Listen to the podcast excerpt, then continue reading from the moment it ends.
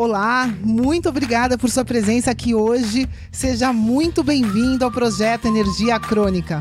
Meu nome é Vanessa Moraes. E o meu é Bruno da Gama e estamos trazendo diretamente de Nova York para o nosso Brasil querido o que há de mais moderno dentro da área da saúde com a nova medicina integrativa quântica, para ajudar você a se livrar do cansaço e potencializar a sua energia vital. A gente vai te mostrar como ter energia extra para prevenir o envelhecimento, para eliminar doenças crônicas e para transformar sua saúde naturalmente e definitivamente.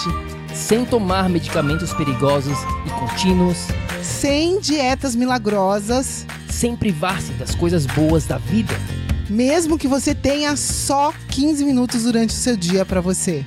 E para saber um pouquinho mais sobre como usar a terapia de biomodulação energética integrada para transformar a sua saúde, confira o nosso site www.projetoenergiacronica.com. E agora vamos ao que interessa.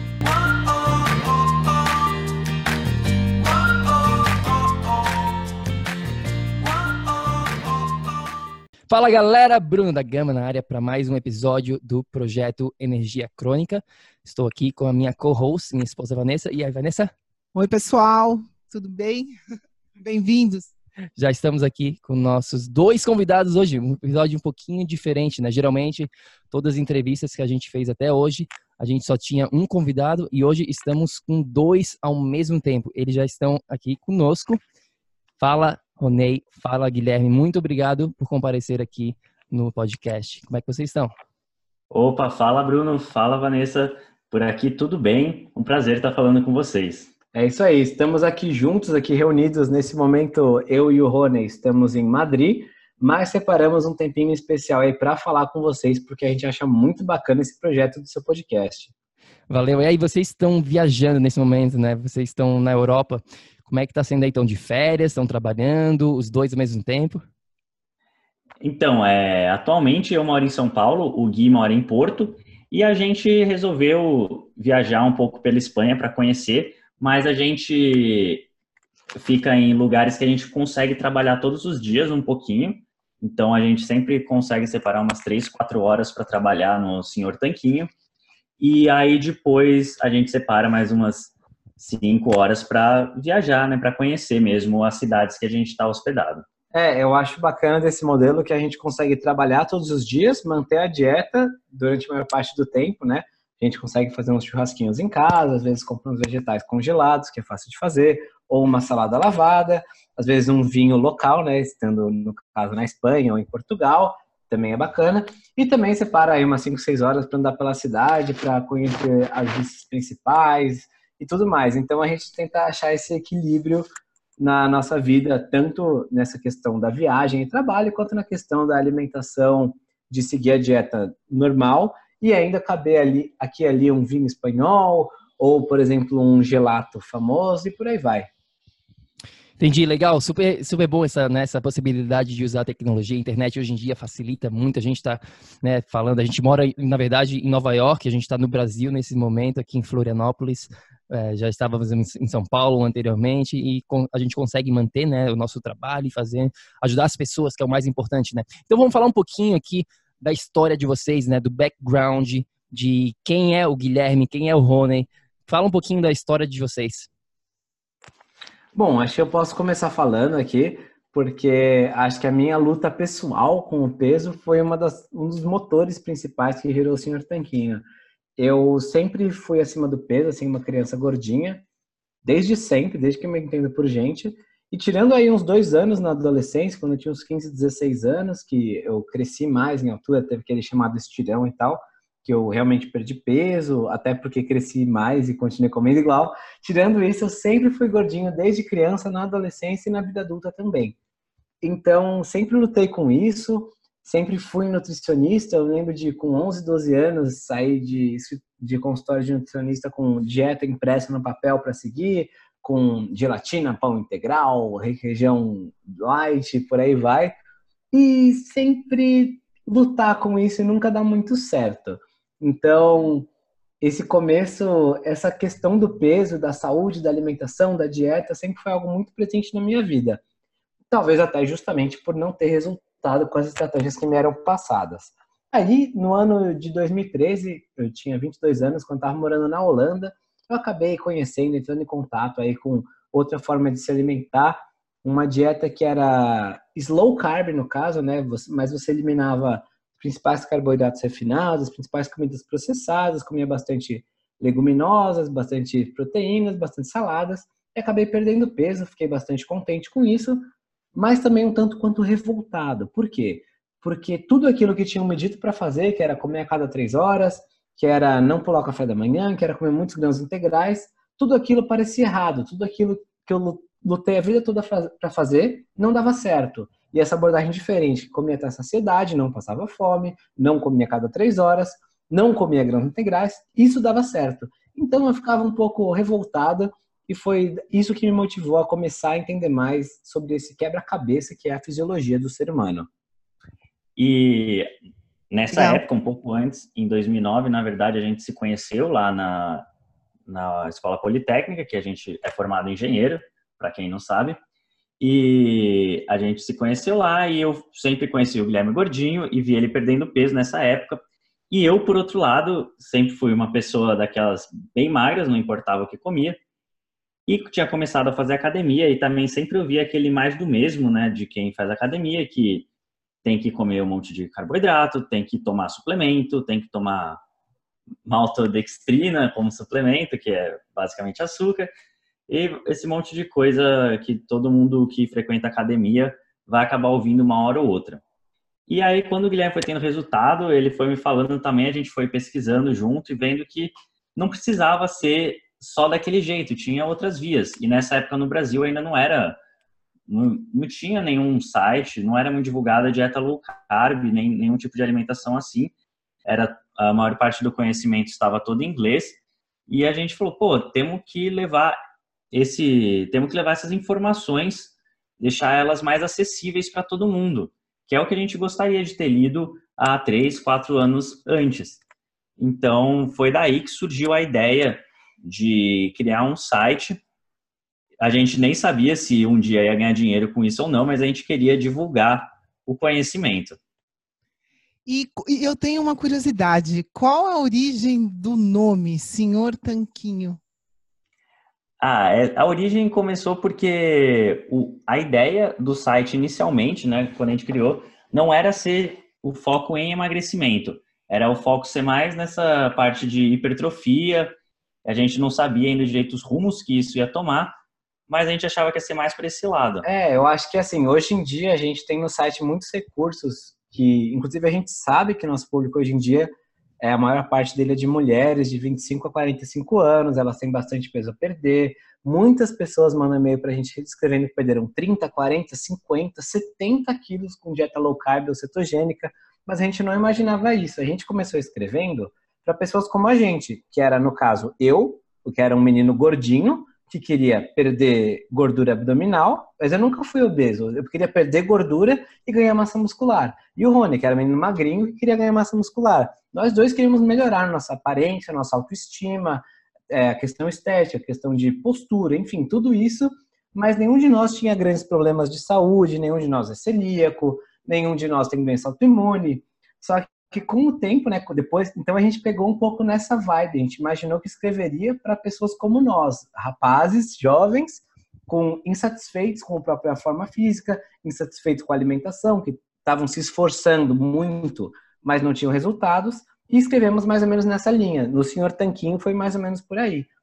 Porém, com o tempo, a gente acabou vendo, como o Rony falou, que tinha muitas pessoas que sofriam já com resistência à insulina, sofriam com síndrome metabólica, com obesidade, às vezes grau 2, grau 3, com pessoas celíacas e por aí vai, assim, pessoas com doenças autoimunes e por aí vai. E a gente acabou direcionando o foco para ajudar essas pessoas, que era quem efetivamente estava lendo o site. Então o nome, né, Senhor Tanquinho, acabou sendo um pouco dissociado da mensagem hoje em dia, que é muito mais focado em saúde. Mas no começo a nossa busca era um pouco mais, digamos, superficial, assim, no sentido de que era mais de estética, era de saúde também, mas sem ser o foco principal. E é claro que teve o fator de que a gente fez uma lista de nomes, foi testando alguns, a gente achou e a gente achou que no final das contas o Senhor Tanquinho era uma coisa que chamava atenção, era diferente é, e, e era difícil de esquecer. É claro, a gente pensou, por exemplo, nós somos dois amigos e interessamos por é, alimentação saudável, nutrição, então vamos escrever lá que somos dois brothers and fitness and nutrition. A gente falou, a gente, ninguém vai saber nem soletrar isso, nem a gente sabe escrever isso de uma vez toda, assim, por extenso.com.br barra não sei o quê. Então também acabou optando pela simplicidade aí do nome Senhor Tanquinho e por esse uma miríade de motivos acabou ficando o Senhor Tanquinho mesmo. Ah, não, super legal. E né, isso que tu falou do, do lado né, de vocês pessoalmente era mais pro lado físico, né?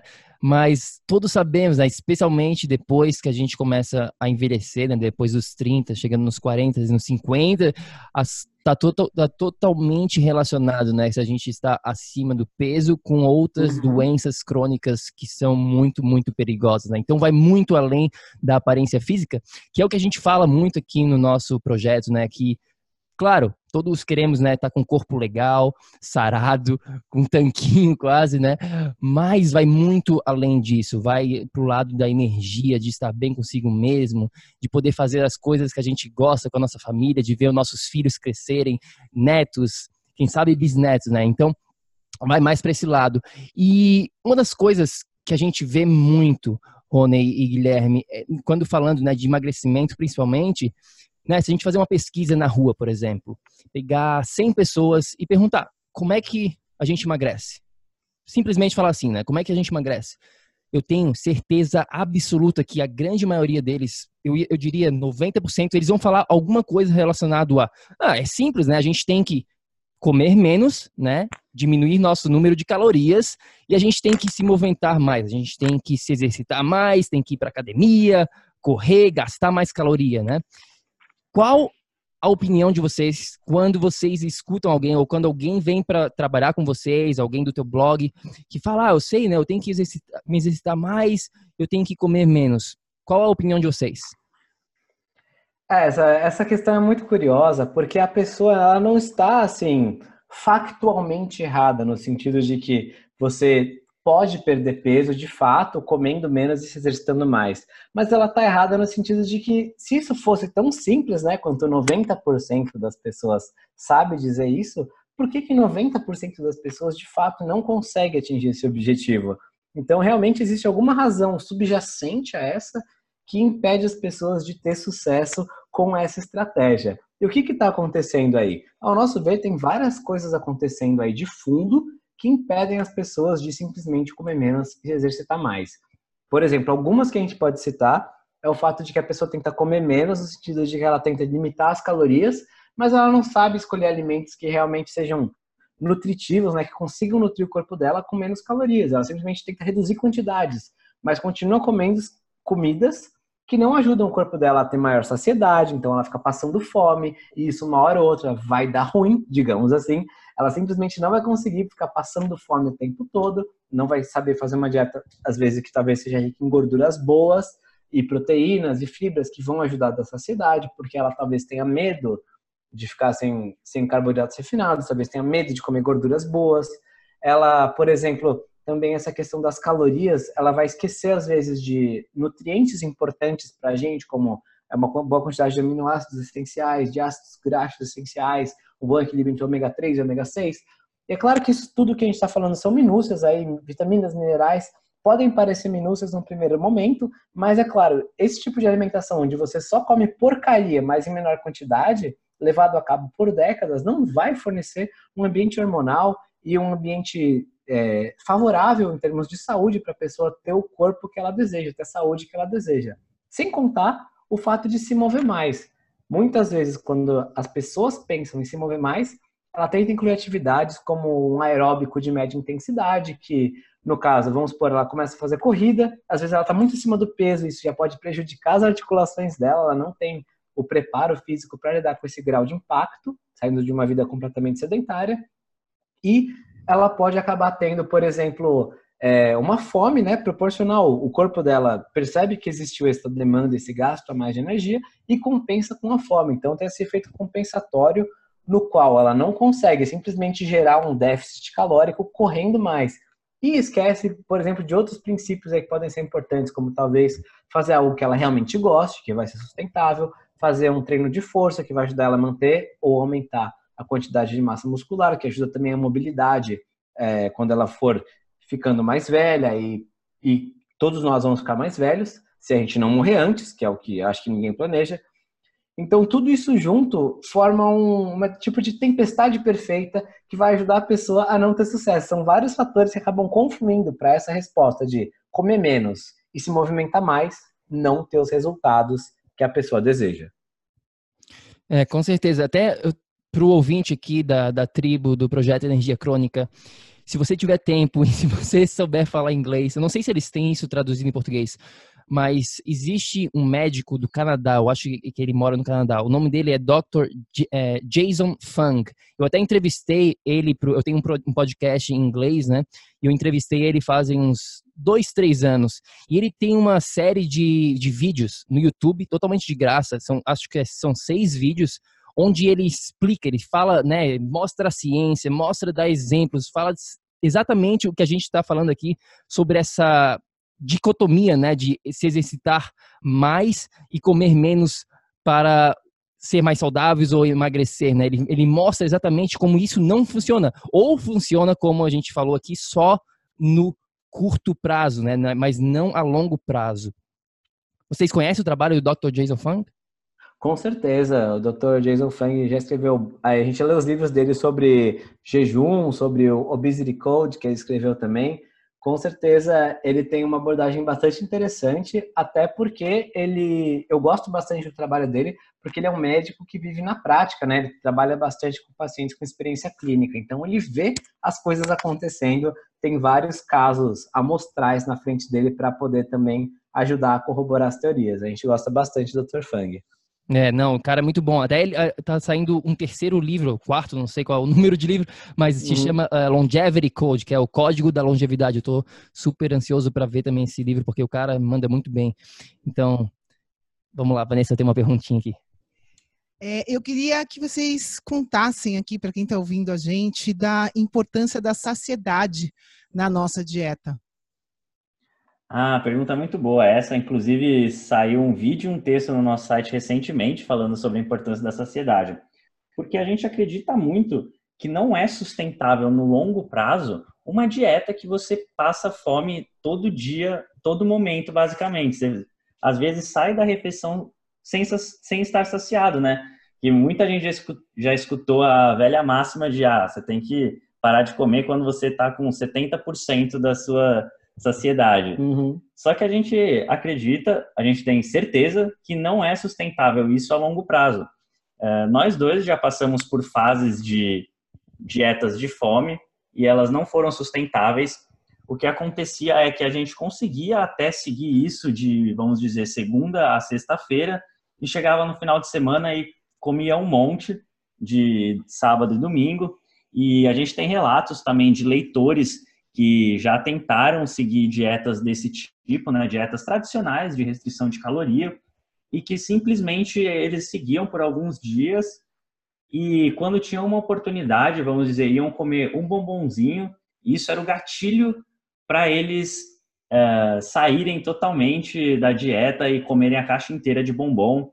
E, claro, cada pessoa tem seu gatilho, mas era o que acabava acontecendo mais cedo ou mais tarde com todo mundo que tenta seguir esse tipo de abordagem. É claro que uma pessoa ou outra às vezes consegue ter sucesso, uma pessoa mais controlada, uma pessoa que tem menos fome no geral e consegue ter sucesso com essa abordagem, mas a gente acha que não é saudável nem sustentável é, a longo prazo você sentir fome. É por isso que a gente divulga uma alimentação baseada em comida de verdade, que vai proporcionar alta saciedade com alimentos que não são tão calóricos assim. Então, no final das contas, é claro, você vai acabar tendo déficit calórico, que é isso que vai proporcionar o emagrecimento e melhora hormonais, marcadores de saúde, mas sem passar fome.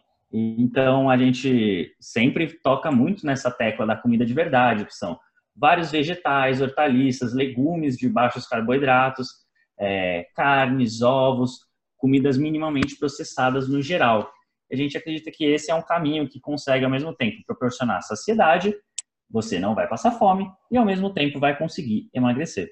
Eu acho que é bacana também, complementando isso, a questão de que, assim como o Minnesota Starvation Experience mostrou pra gente, né, de quando as pessoas ficaram passando fome, elas, elas simplesmente tinham uma dieta de fome, com bem poucas calorias, e tinham, eram obrigadas a caminhar é, dezenas de quilômetros por dia, e elas só pensavam em comida o tempo todo, era um tipo de pensamento obsessivo. É claro que no caso, elas não, no caso desse experimento, né, elas não extrapolaram as calorias, elas não saíram da dieta porque era controlado isso. Mas uma pessoa no mundo real que vive nessa situação por algumas semanas a fio, ela invariavelmente, uma hora ou outra, vivendo num ambiente como a gente vive hoje em dia, onde estamos sempre expostos a uma oferta de alimentos hiperpalatáveis, hipercalóricos e por aí vai, a pessoa vai acabar largando aquilo. Então, a gente acredita, como o Rony bem falou, que você criando uma base sólida de alimentação, em que você não tem que passar fome o tempo todo, você cria uma condição onde você não depende da força de vontade para fazer boas escolhas o tempo todo, porque pelo menos um dos impulsos, né, que é simplesmente passar fome, você está controlado. É claro que tem outros gatilhos que podem acontecer com outras pessoas, mas essa é uma das bases de uma alimentação sustentável a longo prazo. E a gente sempre fala do longo prazo, porque de nada adianta você perder peso por 12 semanas e depois ganhar tudo de novo nas próximas 16. Então, é, essa abordagem da sociedade é muito importante para a gente por causa dessa perspectiva. Olá! Espero que você esteja gostando desse episódio do podcast. Eu só gostaria de te falar que se você está cansado, com falta de energia, se você está enfrentando problemas na sua saúde, mais do que isso, se você está buscando uma solução definitiva para os seus problemas, vem conhecer um pouco mais sobre a terapia de biomodulação energética integrada lá no nosso site. É só ir no projetoenergiacrônica.com. Entre em contato com a gente, manda suas dúvidas e agora a gente vai continuar com o nosso episódio do PEC. Com certeza, a gente usa bastante o exemplo do, nos Estados Unidos daquele The Big Loser, né? Aqueles uhum. caras que eram The Biggest Loser, né? E os caras lá perderam peso no programa. A gente, eu estava olhando outro dia, é 97%, 92, desculpa, por cento dos caras ganharam tudo e um pouco mais. O resto ganhou tudo, talvez não tenha ganhado um pouco mais, mas é justamente isso que vocês estão falando, né? Não é sustentável, volta tudo. E uma coisa que você, eh, você falou, você uh, falou do bombom, e me veio uma coisa na cabeça importante para falar que eu descobri que não é todo mundo que sabe. O açúcar é oito vezes mais viciante que a cocaína. Eu só queria falar isso. O Bruno tem outra pergunta. É, sobre, vamos, vamos falar um pouquinho mais aqui, eu acho que é super importante esse papel da saciedade, né, de estar satisfeito, contente com o que a gente come, e como vocês mencionaram, tem tudo a ver com o lado hormonal, né, então vamos falar um pouquinho do que, de dois hormônios aqui, que a gente nunca falou aqui no podcast ainda, mas que é super, super importante, que é a leptina e a grelina. Para falar a verdade, eu não sei se se fala assim em português. Eu sei que se chama leptin e ghrelin em inglês. Eu não sei se fala leptina e grelina em português, mas ah, vamos lá, vocês devem saber melhor do que eu. Uhum, se fala assim, e é bem interessante mencionar esses dois, né? A leptina geralmente é chamada de hormônio da saciedade, de maneira mais popular, digamos assim, e a grelina é o hormônio da fome, digamos assim. Mas é claro que não nada é assim preto no branco, e essas coisas têm uma interrelação um pouco mais complexa do que isso. Porém, a leptina, de maneira geral, ela é produzida especialmente pelo nosso tecido adiposo, então ela deveria, se tudo estivesse funcionando corretamente, dizer para o nosso corpo, para o nosso hipotálamo aí, que a gente está saciado, a gente já tem energia o bastante, tecido adiposo bastante, ou que comeu o bastante, a ponto de poder parar de comer e poder continuar gastando, tendo as funções metabólicas normais. Isso não acontece sempre da maneira correta no caso de algumas pessoas, especialmente obesas, que têm a chamada resistência à leptina, que é mais ou menos assim. A pessoa tem a leptina, né? Ela tem bastante tecido adiposo, ela come bastante e ela produz leptina bastante, ou seja, ela produz o sinal suficiente para dizer para o corpo, olha, Tá bom já. Não precisa comer mais. Não precisa morrer de... Você não está morrendo de fome. Tá tudo certo. Pode gastar calorias normal, não precisa comer mais. Só que ela tem a resistência à leptina, que quer dizer que essa pessoa ela não consegue interpretar esse sinal. Então, é como se a leptina estivesse dizendo essa mensagem e o hipotálamo não consegue receber essa mensagem de maneira correta e, e interpretar isso. Então ele pode acabar acreditando que a pessoa está com fome, que precisa comer cada vez mais, sendo que isso não é realidade. Então tem algumas medidas que podem ajudar a diminuir a resistência à leptina. Perder peso é uma delas, por incrível que pareça, né? Você pode acabar regulando isso, mas também comer comida pouco processada, evitar o excesso de açúcares, evitar os óleos vegetais refinados, fazer atividade física, todas as coisas que todo mundo sabe de maneira, quem acaba estudando um pouquinho assim nesse nosso mundo de comida de verdade e tal, acaba sabendo que fazem bem, podem ajudar a reverter a resistência à leptina. Correto. E, e a leptina e a grelina também, né? São outra. Tu mencionou aqui as, as comidas e atividade física, e eu ia um pouquinho além. A, a parte do sono é totalmente uhum. conectado, né? A esses dois, né? Existem estudos que mostram, né? só uma noite mal dormida, como desregula ela, né? E todo mundo já experienciou isso por conta própria, né? Todo mundo sabe que quando a gente tem uma noite que não dorme bem, no dia seguinte a gente vai estar tá querendo comer mais, né? E a gente vai naturalmente não se satisfazer com aquele prato de comida. A gente vai, nossa, por que, que eu, não, eu tô, tô, com fome e eu ainda não consigo, mesmo comendo esse, né, o meu prato normal, eu não tô satisfeito. Então, o sono é uma área muito importante. Até eu gravei um episódio sobre isso que vai vir, não, acho que não foi, não está publicado ainda, mas enfim. Vamos falar então um pouquinho aqui dos adoçantes na dieta, né? Um tópico aqui super, super é, popular e importante, né? Que tem muita confusão. Vários dos tópicos que a gente está cobrindo hoje aqui com o pessoal do Senhor Toquinho são tópicos populares, né? Que tem muita dúvida. Tem pessoas, né, que, ah, isso é bom, isso é ruim, posso, não posso. Então, claro, cada pessoa é um indivíduo, mas tem algumas coisas que são fundamentais que a gente tem que expor aqui. Então, vamos falar um pouquinho dos adoçantes, pessoal. Então, vamos lá, Bruno. A gente, esse também, por coincidência, é um outro assunto que a gente já abordou bastante lá no site do Senhor Tanquinho. E tem algumas, alguns pontos que a gente sempre bate quando o assunto são adoçantes. O primeiro deles é que, e o mais importante, a gente acredita, é que adoçante deveria ser uma coisa que você consome tão pouco que não faz tanta diferença assim qual adoçante você usa. Por exemplo, você vai comer um doce no final de semana que você fez e aí tem um adoçante. Então, quer dizer, é, um, é uma parte bem pequena da sua dieta, e aí a gente acredita que por ser uma parte tão pequena, você não precisa se estressar tanto escolhendo o adoçante.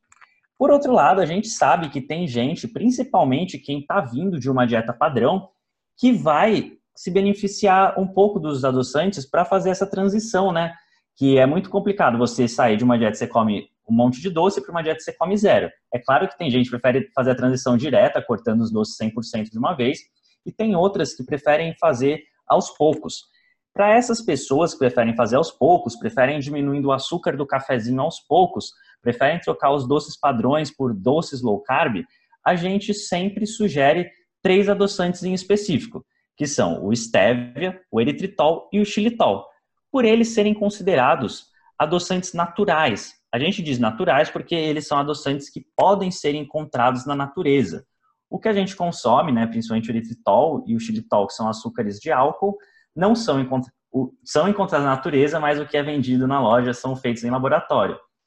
Uh, então, Mas a, a, substância existe na natureza, né? É, não é, é algo completamente estranho ao nosso corpo, como por exemplo a sucralose, que há 40 anos atrás ninguém nunca tinha visto uma molécula disso. E, os, e claro, né, ainda por cima, esses adoçantes têm outros benefícios quando comparados com o açúcar, por conta de eles não, elev não terem um impacto tão grande na insulina, que é um fator importante quando a gente está falando de emagrecimento, de dieta low carb. E até mesmo de pessoas que são diabéticas, que têm uma resistência à insulina mais pronunciada. Então, esse é um bom fator deles, né? É, outro fator importante é o fato de eles serem positivos em termos da nossa, do nosso microbioma. Então, eles não são negativos. Aí, se você já tiver uma flora intestinal relativamente saudável, eles podem ser, servir de alimento para essa flora intestinal, diferentemente do açúcar, que tende a ser alimento dos bichinhos ruins, digamos assim, ou mesmo dos adoçantes artificiais, como a sulfame e sucralose, que tendem a também desequilibrar essa flora. E um outro fator, é isso que o Guilherme falou, principalmente no caso do eritritol e do xilitol, nem tanto do stevia, E um outro fator que é interessante também é que o, esses adoçantes têm muito menos calorias e carboidratos absorvíveis do que o açúcar. Então, apesar deles, do eritritol e do xilitol, serem carboidratos, eles não são tão absorvidos quanto o açúcar.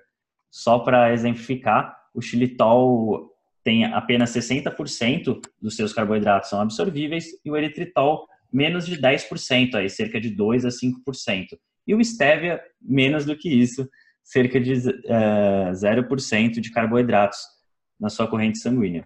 Então, por esses todos esses fatores que a gente acha que eles são opções bem superiores ao açúcar. Mas no final das contas, a gente sempre acredita e defende que aquilo que eu falei no começo, apesar de eles serem melhores opções, eles não deveriam ser opções consumidas numa base diária, não deveriam ser a base da sua dieta. Uhum. É, esse, esse assunto de, de, adoçante, de açúcar, claro, é um assunto gigantesco, né? Que a gente podia falar o podcast todo aqui, né? Porque tem, tem correntes diferentes, né? De, de pensamento, de filosofia. Tem gente já que fala um pouquinho, ah, todos os açúcares vão vão produzir mais ou menos o mesmo resultado né, no, no, corpo, mesmo sendo diferente, porque você não vai estar saindo daquele. O seu paladar não vai mudar. Tem outras pessoas que falam que têm experiência com os açúcares aí, de, o alcohol sugars, né? Esse que tu, tu mencionou, esses dois, que tem problemas digestivos. Então, o que a gente acha também aqui é, é testar, né? É, cada pessoa é diferente, cada pessoa tem a sua, a sua situação própria e ver o que funciona para você, né? Então, vamos mudar um pouquinho aqui, sair do, do açúcar, vamos falar, pro, vamos falar um pouquinho do sal, que é outro também, outro mito gigantesco que tem na nossa sociedade aqui. Muitas pessoas ainda acham né, que o sal faz mal. Né, que sal, pessoas que têm problema com hipertensão, tem que evitar o sal e sal é ruim e tal. Eu lembro quando, até quando eu mudei para os Estados Unidos há nove, mais, né, mais de oito, nove anos atrás, quando eu cheguei lá, e a menina que eu tava namorando na época, ela eu não sabia nada, basicamente, de nutrição. Ela falou: não, tu tem que evitar o sal o máximo possível. Então, eu tirei totalmente o sal da minha dieta e eu só usava pimenta. e foi, tipo, foi uma experiência meio estranha, até porque eu sempre gostei muito de sal, né? Eu, eu, eu craving, né? Eu, eu quero sal na minha dieta. Então, vamos falar um pouquinho aqui desse assunto sal, como que a gente pode com começar essa conversa do sal, pessoal. Ah, eu, Pode falar, Rô. É, vou dar a primeira introdução aqui, depois o Gui pode complementar. É, a gente acredita muito que você, a frase principal com o assunto relacionado ao sal é a maioria, a grande maioria das pessoas, provavelmente 90, 95% delas, se você é um adulto saudável, não precisa ter medo do sal. Acho que essa frase resume bastante do que a gente pensa sobre o sal. Você não precisa exagerar e comer uma comida intragável de tão salgada, e você não precisa exagerar para o outro lado e comer uma comida insossa. Porque, apesar de realmente para algumas pessoas diminuir o sal, diminuir um pouco a pressão arterial, né, que eu acredito que é o grande medo das pessoas que têm medo do sal, o fato é que essa diminuição, essa pequena diminuição na pressão arterial não, segundo diversos estudos, não impacta diretamente numa redução no número de mortes, que é realmente o que as pessoas querem, né, quando elas buscam uma diminuição do sal. Então, basicamente, a resposta que a gente acredita é não precisa morrer de medo do sal. É, eu acredito que vai mais ou menos por aí que o Rony falou, que os estudos mostram que as, a maioria das pessoas tem existe um intervalo seguro de consumo de sal por dia, é, na verdade, estudos tendem a medir a excreção de sódio, então eles falam de sódio, mas o sódio na fonte, na maioria das dietas das pessoas que comem comida de verdade, a fonte principal de sódio é o sal de cozinha, que é o cloreto de sódio. Então, mais ou menos 40% do peso do sal de cozinha é de sódio. Então, vamos dizer que se você come 12 gramas de sal por dia, você está comendo aí uns 5 gramas de sódio, uns 5 mil miligramas, mais ou menos por aí. E aí, o que acontece é o seguinte: diversos estudos mostram que existe uma faixa de consumo de sódio que é a mais segura de todas. Se você consumir menos do que essa faixa, o seu risco de mortalidade aumenta bastante. Se você consumir mais do que essa faixa, o seu risco de mortalidade aumenta um pouco. E qual que é essa faixa? Essa faixa, curiosamente, tem uma grande intersecção com o tanto que as pessoas comem. Essa faixa é mais ou menos de 7,5 a 15 gramas de sal por dia, o que dá cerca de 3 a 6 miligramas, 3 a 6 mil miligramas de sódio por dia.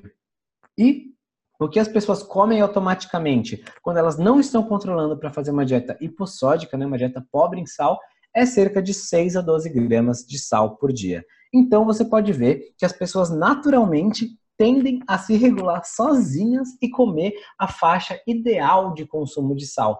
Isso acontece por quê? Porque ao longo da nossa evolução, ao longo dos últimos milhões de anos aí, a gente nunca teve uma balança de cozinha, nem uma colher de medição para ficar controlando a nossa ingestão de sal. Nosso corpo conseguiu desenvolver mecanismos robustos para conseguir controlar essa ingestão.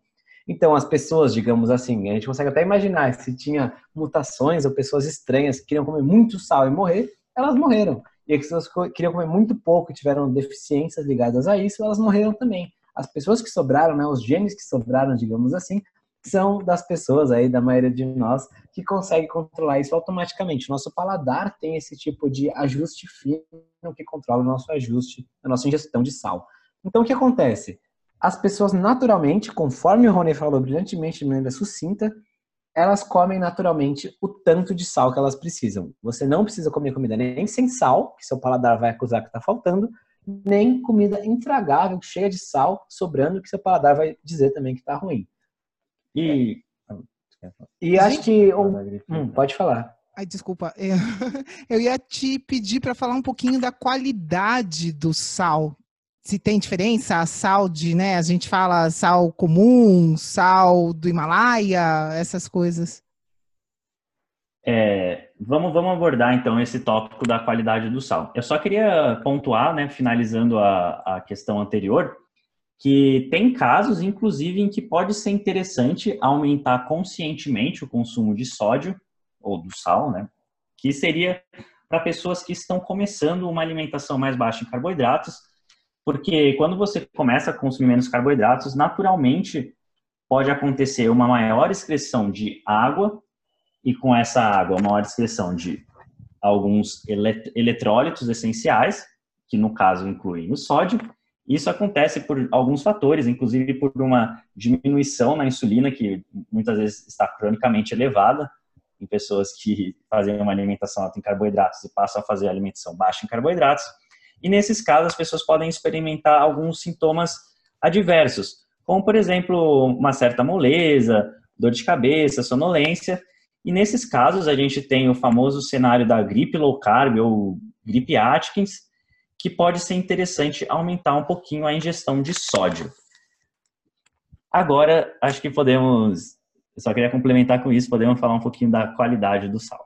É, acho que um ponto principal da qualidade do sal que a gente pode tratar é que tem duas questões que as pessoas tendem a revolver ao redor disso. A primeira é das pessoas que não querem ingerir porcaria a mais com o sal delas, que elas querem evitar contaminantes no sal de cozinha, às vezes um sal muito refinado. E a segunda, as pessoas que querem obter nutrientes a mais com o sal. E a verdade é a seguinte: as pessoas que querem evitar contaminantes no sal de cozinha, eu acho que elas estão completamente cobertas de razão aí. Muitas vezes no processo industrial do sal, as pessoas é um processo às vezes para fazer um sal mais em conta, acaba tendo um pouco menos de qualidade, incluindo antiaglutinantes, moléculas de plástico e alguns outros contaminantes juntos com o cloreto de sódio, que é o sal de cozinha mesmo, que tende a ser iodado e é o sal que é vendido nos mercados. É claro que se você conseguir evitar esse tipo de contaminante, é melhor. Como o próprio nome já diz, ele está aí contaminando o seu sal e não está trazendo nada de bom para você. Porém, tem outras pessoas que buscam no sal, no sal rosa, no sal marinho celta, no sal preto, em diversas variações, algum tipo de nutriente a mais do que no sal de cozinha normal, no sal marinho iodado e por aí vai. E essas pessoas, infelizmente, aí tendem a estar tá investindo o dinheiro delas em algo que não vai trazer resultado. Por quê? Porque esses sais, por exemplo, o sal marinho, o sal rosa do Himalaia, por aí vai, até tendem a ter um pouquinho a mais de nutrientes, de traços de nutrientes, como fósforo e magnésio, do que o sal normal. Porém, é uma quantidade tão pequena a mais que não vai fazer nenhuma diferença na dieta das pessoas. Isso porque para a quantidade de magnésio que existe num sal rosa do Himalaia ser suficientemente superior à quantidade de magnésio que existe num sal comum, você teria que comer talvez um, dois quilos de sal por dia. Mas as pessoas morreriam por outras causas muito antes disso, como a gente falou. A maioria das pessoas come aí de 7 a 15 gramas de sal por dia. Então, realmente tende a ser irrelevante. Ou a gente pode até dizer, numa frase que o nutricionista João Gabriel é, falou para a gente numa entrevista no nosso podcast, que o sal não é fonte de nenhum bom mineral, nenhum bom nutriente, além do sódio. É, então, eu acho que, resumidamente, o que a gente. O nosso pensamento sobre o sal, sobre esses outros sais. Uh, não refinados, não sais refinados, integrais. sais integrais, seria o seguinte: se, eles não são a pílula mágica para o seu emagrecimento nem para a sua saúde, então, se sua dieta depende dos nutrientes desses sais para ser uma dieta mais completa e saudável, então a sua dieta está errada. Uhum. E o segundo ponto é que eles podem sim ser uma coisa para você investir dinheiro e trocar o sal refinado normal por algum desses sais, como o Guilherme falou, se você tiver arrumado as outras partes da sua dieta, as bases dela. Porque de nada adianta você ter uma dieta baseada em pão e macarrão usando sal rosa. É uhum. muito melhor você ter uma dieta baseada em brócolis, ovo e carne usando sal refinado que o contrário. Então, assim, é um grau a mais de complexidade na sua alimentação. Quando você ajustou as bases, que são os alimentos que você come, então aí sim pode ser interessante, se você quiser, ajustar esse ponto dos temperos do sal. Perfeito. Perfeito. E eu, é, é, você está falando em ajuste, né? Muita gente tem dificuldade para ajustar o bendito pãozinho, né? Como que a gente faz para substituir esse pão de trigo? Ah, essa pergunta é bem boa também, porque com certeza a gente já recebeu muito ela e a gente é, tem, tem algumas sugestões aqui que a gente gosta de guardar na manga. Então, o primeiro passo que eu acredito é substituir por pães low carb. É claro que eles não são iguais. É, acho que é impossível fazer um pão igual a um pão feito com farinha de trigo, mas você consegue pães deliciosos em versões low carb que com certeza substituem muito bem. Ainda mais se você passar uma manteiguinha no pão quente, nossa, uma maravilha. A gente mesmo... São muito mais saborosos que aquele pão de forma sem graça que você comprava ah, para comer a semana toda. Isso eu posso garantir. Mas se você for comparar com pão integral de forma e o pão normal de forma, geralmente, também esses pães low carb ficam muito mais gostosos. O pão francês é um pouquinho mais chato de substituir, mas é claro, é, você consegue ótimos tipos de pães low carb, bem gostosos, bem saborosos. Bem mais nutritivos, mais bem nutritivos, mais saudáveis. Que vão dar mais saciedade, inclusive, por ser feito com mais comida de verdade. Farinha de amêndoas costuma dar bastante saciedade. É, mas também a gente acredita que entra um pouquinho naquilo da consciência, né? Você vai, talvez não seja o que você está acostumado, mas é uma coisa que está te fazendo bem e que com certeza, comendo algumas vezes, você vai se acostumar. E, bom, algum sacrifício tem que ser feito para atingir a saúde que você quer. É, se você quer ter mudanças na sua alimentação, mudanças nos resultados que você tem, você tem que aceitar que vai ter mudanças no que você faz. A gente já está oferecendo diversas receitas de pães low carb, né? Tem, é, acho que a gente tem até um livro grátis com mais de 13 receitas de pães low carb. Não é possível que você não vai gostar de nenhuma. É claro que não vão ficar identicamente iguais, mas assim, vão ficar 90% iguais, talvez melhores. É uma questão de paladar, questão de acostumar também. Questão da padaria que você compra o pão. Exato. E você vai ter um monte de benefícios ao fazer essa troca. Então, realmente vale a pena aí é, deixar de ser um pouquinho mimado, assim, talvez fazer um esforço consciente para gostar de uma coisa um pouco diferente, fazer a substituição. Você ainda vai estar comendo seu pão quentinho com manteiga de manhã, ele só vai ser mais saudável e mais saboroso. É, e além disso, né, tem pessoas que preferem substituir por outras coisas que não pães low carb. É, tem várias receitinhas que se enquadram bem para o café da manhã, como outros tipos de bolinhos de caneca, bolos normais, low carb uh, e outros diversos tipos de receita. Tem gente que prefere substituir por um omelete com bacon, por exemplo. Uh, ou então a última alternativa que seria substituir por um belo de um jejum, talvez tomar só um cafezinho preto. E aí, é claro, isso pode entrar naquilo que a gente falou anteriormente, de você ir fazendo a transição aos poucos também. É, você pode substituir primeiro por um pão low carb, depois por outro, depois pelo ovo, depois pelo cafezinho. É, eu acho que você vai tem... se testando e ver o que você gosta mais. É, eu acho que tem vários caminhos que levam a Roma, né? Tem vários jeitos de você fazer essas transições. Desde a questão dos adoçantes que a gente mencionou, tem gente que prefere parar de adoçar tudo de uma vez, a gente prefere diminuir aos poucos, a gente prefere trocar o pão por o pão low carb, depois talvez por um omelete, por aí vai. A gente prefere pular o café da manhã de uma vez. Tem vários jeitos. O importante é você fazer escolhas cada vez mais inteligentes. Então não importa aí onde você Assim, não importa o que, que você vai fazer agora, acho que importa você, a partir de amanhã, a partir da sua próxima decisão, você estar tá num lugar melhor do que você estava hoje. Então, é uma evolução progressiva, assim, se você começar a comer ovo de manhã, se você só comia pão com margarina e leite com achocolatado, poxa, já está evoluindo. Se você comer café com óleo de coco, que a gente sabe que óleo de coco também é, muita gente gosta desse tipo de café para dar uma saciedade. É claro que ele tem mais calorias, talvez você não precise comparado com café preto. Não tem os mesmos benefícios de um jejum intermitente feito com café preto ou com água. Mas olha a evolução comparada com o pão francês com margarina e o leite com Todd. Então, eu acho que o importante é você fazer pequenos passos aí, mas sempre na direção certa. Isso eu acho que é o mais relevante para todas as pessoas. Nossa, é verdade. É, pro ouvinte aqui, faz um replay. Vocês tocaram em vários pontos super, super importantes, né? Tem esse lado que você pode substituir com uma receita saudável, é, um próprio pão mesmo, né? Só vai mudar os ingredientes, que eu acho que é uma, uma resposta imediata para as pessoas que não querem sentir falta, né? Muitas vezes é mais o lado emocional do que qualquer coisa. Eu lembro quando eu comecei na minha jornada muitos, muitos anos atrás, lá em 2011, e uma das coisas que eu comecei a aprender é esse lado do pão, né, do, do trigo e de, das outras coisas que estão no pão além do trigo, né, que as pessoas esquecem de falar um pouquinho que vai muito além só do trigo, né? Tem outros ingredientes super perigosos a longo prazo. Então, eu tava mais, mas como que eu vou fazer isso, cara? Como é que eu vou tirar o meu, o meu pão que eu sempre gostei tanto, né? Então, e também pode fazer umas receitas.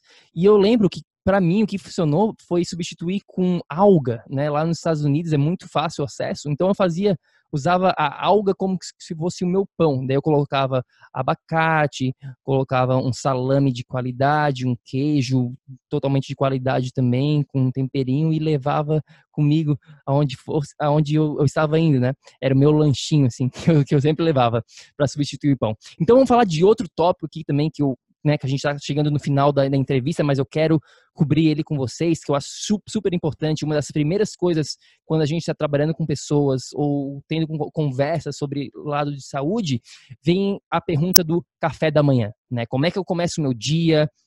Eu sei que a gente pode ir para várias direções aqui. Tem o, tem o lado do jejum, a gente pode pular o café da manhã, que é uma, uma estratégia super inteligente e bem usada hoje em dia não por muita gente ainda, infelizmente, mas que vai sair, estar mais na mídia, né? Ou para uma pessoa que quer começar o dia dela com um café da manhã saudável, que não seja só o pãozinho de trigo. Quais as opções que vocês têm aqui que, você, que, que vem à cabeça de vocês quando pensam em café da manhã? Nossa, Bruno, são várias. Eu vou tentar aqui fazer um resumo das não, nossas opções. Para começar, eu vou falar o que a gente faz. Atualmente, a gente gosta de fazer jejum por alguns motivos. Primeiro, pela praticidade de não ter que perder tempo com uma primeira refeição. Então, para a gente, isso é um fator importante e a gente se sente bem fazendo jejum, a gente se sente energizado e a gente gosta disso, a gente se acostumou com o passar do tempo. A verdade é que essa não foi a nossa primeira opção. A gente já passou por outros períodos em que, por exemplo, a gente comia ovos. Ovos sempre foi uma opção depois do pão. É, a gente, no começo, não tinha esse costume de cozinhar receitinhas. É verdade que a maioria das receitas a gente faz mais para o canal, não faz tanto para a gente no dia a dia. O canal, então, é um bom incentivo para a gente comer coisas gostosas low carb. Uhum. É, mas, assim, nossa primeira opção antes disso era, por exemplo, ovos cozidos, ou omelete, ou ovos fritos, que é uma opção de café da manhã relativamente comum, assim, em outros lugares que não tem tanto costume do pão. Mas a gente sabe que muita gente torce o nariz quando come pão e ouve falar em comer ovos no café da manhã. Para essas pessoas, tem algumas opções, como eu tinha falado anteriormente, no caso da substituição do pão, que seriam tentar fazer outros tipos de receita que tem mais a cara do café da manhã padrão. Por exemplo, um bolo low carb bem gostoso, ou um bolinho de caneca, ou então o próprio pão low carb, um pão low carb quentinho que você passa manteiga, ela derrete. Então são opções bem bacanas, um pouquinho mais elaboradas do que simplesmente fritar ou descascar ovos, mas que funciona muito bem para quem tem tempo. Para quem não tem tempo, uma ideia pode ser comer a comida que você fez na noite anterior, por exemplo. Essa é uma opção prática que a gente já adotou também, de comer, por exemplo, feijão com ovos que já estavam prontos. É, eu Isso. acho que uma carne moída com molho de tomate, assim, acho que muita gente tem um certo preconceito de, ah, eu vou comer carne no café da manhã. Mas é muito uma questão de costume, né? Em outros lugares do mundo, talvez se você nascesse em outras culturas, você comeria carne no café da manhã e daria graças a Deus de ter um café da manhã. Então, acho que às vezes, muitas, muitas vezes a gente culturalmente está acostumado com pão, croissant, panqueca, tapioca, etc. no café da manhã e esquece que essas não são as últimas op únicas opções, que você não está preso, aí não tem uma lei que impede você de comer a carne moída ou o que for no café da manhã. É, outra, acho que outra opção também bacana que também é prática, é algum tipo de, de frutas assim low carb com alta saciedade, tipo abacate com avelãs, digamos assim, que são coisas práticas, você não tem que preparar nada, o abacate já vem pronto pela natureza, as oleaginosas também já vêm prontas. Eu pessoalmente gosto de coisas com um pouco mais de proteína quando eu vou comer pela manhã, então talvez acompanhasse isso com os dois ovos fritos, como a gente mencionou, mas eu sei que muita gente também gosta dessas coisas para ficar saciado e não ter fome até o almoço, né? Quer dizer, se já vai comer o café da manhã, já pode pular as lanchinhas ou o que estiver no meio do caminho. É. E... Vai em frente, vai em frente. Ah, e aí, um passo além disso, talvez fosse, fossem os cafés os, com um pouco mais de sustância, né? Que seriam os cafés com algum tipo de gordura adicionado, como por exemplo, creme de leite ou óleo de coco, chamado café à prova de balas, que aí podem ser um, um, passo, um passo anterior ao jejum intermitente, realmente. Claro, eles já são algo melhor que o pão com margarina, mas, e, mas ainda tem algumas calorias, mas podem ajudar algumas pessoas a ficarem saciadas até a hora do almoço, por exemplo. Então pode ser uma, uma coisa interessante. Também para aquelas pessoas que não gostam do café puro, muitas vezes, adicionar esse tipo de coisa ajuda elas a beber o café sem adicionar açúcar. Então são todas opções que podem ser utilizadas. É claro, a gente só citou algumas, mas você pode ter a criatividade de criar em cima de comida de verdade, digamos assim. É, na verdade.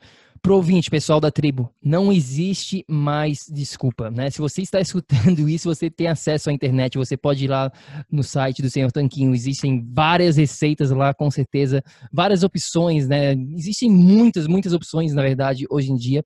Então, uma questão de ação, de agir, né? De mais de mentalidade do que qualquer outra coisa.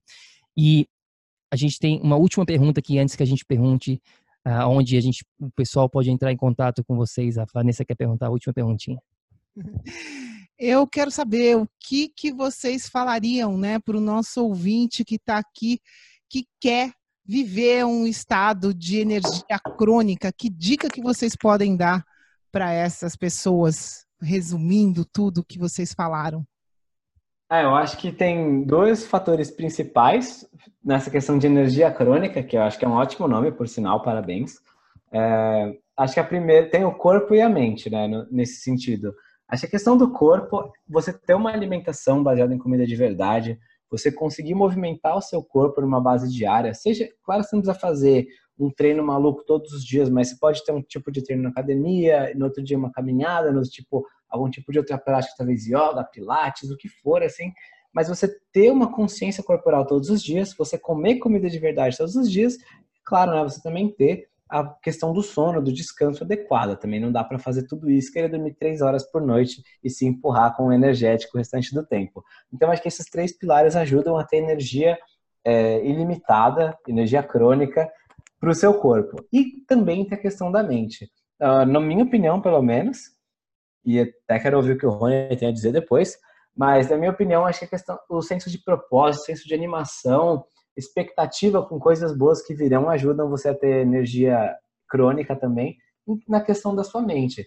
Então, você está animado com o seu trabalho, você saber que você vai acordar e fazer uma coisa que você vê sentido, você muitas vezes saber que está esperando uma coisa bacana, uma viagem que vai vir, ou momentos especiais com uma pessoa querida, ou, enfim, saber que você está tendo um projeto em mente, você quer concluir, porque sabe que ele vai ser bacana, que vai ajudar as pessoas, enfim, tudo isso também ajuda a ter essa energia crônica. Então, na minha visão, assim, na minha concepção, são essas duas vertentes, tanto a parte física quanto a parte mental, que ajudam a ter energia crônica o tempo todo. Perfeito. Eu complementaria esses pilares é, com a questão da rotina eu acho que você fazer uma coisa que você gosta é super importante para você estar motivado para fazer essa coisa e isso te dá energia, né? Porque se você não quiser fazer, vai ficar sempre naquele estado meio brochado, digamos assim, de não ter vontade de correr atrás, fazer o mínimo necessário e querer ir para o seu divertimento, querer sair com os amigos ou querer ver TV, por exemplo. Então é importante para o seu dia a dia ter essa questão do propósito. É importante uma boa noite de sono, então eu complementaria isso com ter uma rotina saudável anteriormente ao sono, então não acho que é interessante você ficar trabalhando até tarde, ou tomando café até tarde, ou ficar vendo um filme de ação até momentos antes de deitar. E isso é uma coisa que a gente preza bastante, porque a gente faz todo o possível para ter uma boa noite de sono para no dia seguinte acordar bem. É, e aí a gente gosta do cafezinho, que a gente acha que é uma coisa que dá um pouco mais de energia. Gostamos de fazer o jejum, porque a gente acredita que isso também nos ajuda a dar energia de manhã. Então são todos pequenos fatores que eu também complementaria com uma exposição ao sol, pelo menos um pouco de tempo por dia, sair ao sol, ver a luz do dia, fazer uma caminhada com o sol, você pode até passar protetor solar, que seja, usar boné, mas tente se expor um pouco ao sol, que eu acho que isso faz toda a diferença. Para mim, particularmente, quando pego uma semana de vários dias encobertos, eu fico bem mais desanimado do que quando tá numa semana de dias ensolarados. Mesmo que eu sofra com calor lá em São Paulo, eu acho bem melhor, me anima bem mais para o meu dia. E eu sempre faço questão de fazer essa caminhada meia horinha de manhã, principalmente, para me ajudar a me energizar para o meu dia. Muito bom, muito legal. Eu queria pedir para vocês é, falarem aqui onde a gente encontra né, o trabalho de vocês. Uh, você, vocês falaram do blog do Senhor Tanquinho. Por favor, falem mais onde a gente pode te encontra, encontrar vocês. Então, nosso principal canal é o blog. A gente concentra tudo lá, que é o senhortanquinho.com mas a gente também está presente em todas as mídias sociais, como Senhor Tanquinho, facebook.com.br Senhor Tanquinho, instagram.com.br Senhor Tanquinho, youtube.com.br Senhor Tanquinho, que também tem muito conteúdo bom lá em vídeo, e no Instagram também tem muito conteúdo bom que a gente divulga tanto nas fotos, que a gente geralmente faz um textinho explicativo bacana, quanto nos stories, que a gente responde muitas dúvidas do pessoal. E a gente mostra um pouquinho da nossa rotina também, que muitas vezes as pessoas têm perguntas sobre o que, vocês comem, é, o que, vocês fazem, como vocês fazem para dormir, o que, vocês estão fazendo agora, o que, vocês estão lendo. Então a gente também mostra um pouquinho disso nos stories do Instagram. É um canal bacana de ter contato com o pessoal. Ótimo, galera, vai lá, confere. Super fácil, Senhor Tanquinho para tudo. Facebook, Instagram, o site. Rony, Guilherme, muito obrigado pela participação. Foi um prazer ter vocês aqui hoje. Muito, ah, muito obrigada, obrigado, dois. Bruno e Vanessa, pra, por chamar a gente aqui. A gente adorou bater esse papo. São assuntos pelos quais a gente é apaixonado e a gente ficou bem feliz de poder bater esse papo com vocês também, que a gente sabe que são muito, muito interessados nesses assuntos. Realmente, gente, muito obrigado. Foi legal ter essa experiência de estar do outro lado do podcast, que a gente sempre é um entrevistador. Dessa vez somos os entrevistados e foi uma experiência bem legal. Muito obrigado por, pelo convite de estar com vocês aqui. Ei, ei, ei, ei, ei, não desliga ainda não. A gente quer te convidar para vir descobrir como a revolucionária biomodulação energética integrada pode te trazer energia extra naturalmente, para você poder prevenir o envelhecimento, para eliminar doenças crônicas e para transformar sua saúde de vez. Entre em contato com a gente no projeto energiacrônica.com.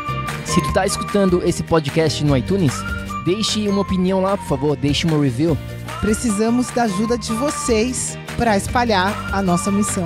É só assinar e depois clicar no botão opinar. A gente vai adorar saber o que você acha do podcast. E se você usa o Instagram, tire uma foto sua lá escutando o podcast e marca o nosso Insta lá também. O nosso é o Projeto Energia Crônica. A gente vai ficar super feliz de ver você lá. Grande abraço e até já. Até o próximo episódio.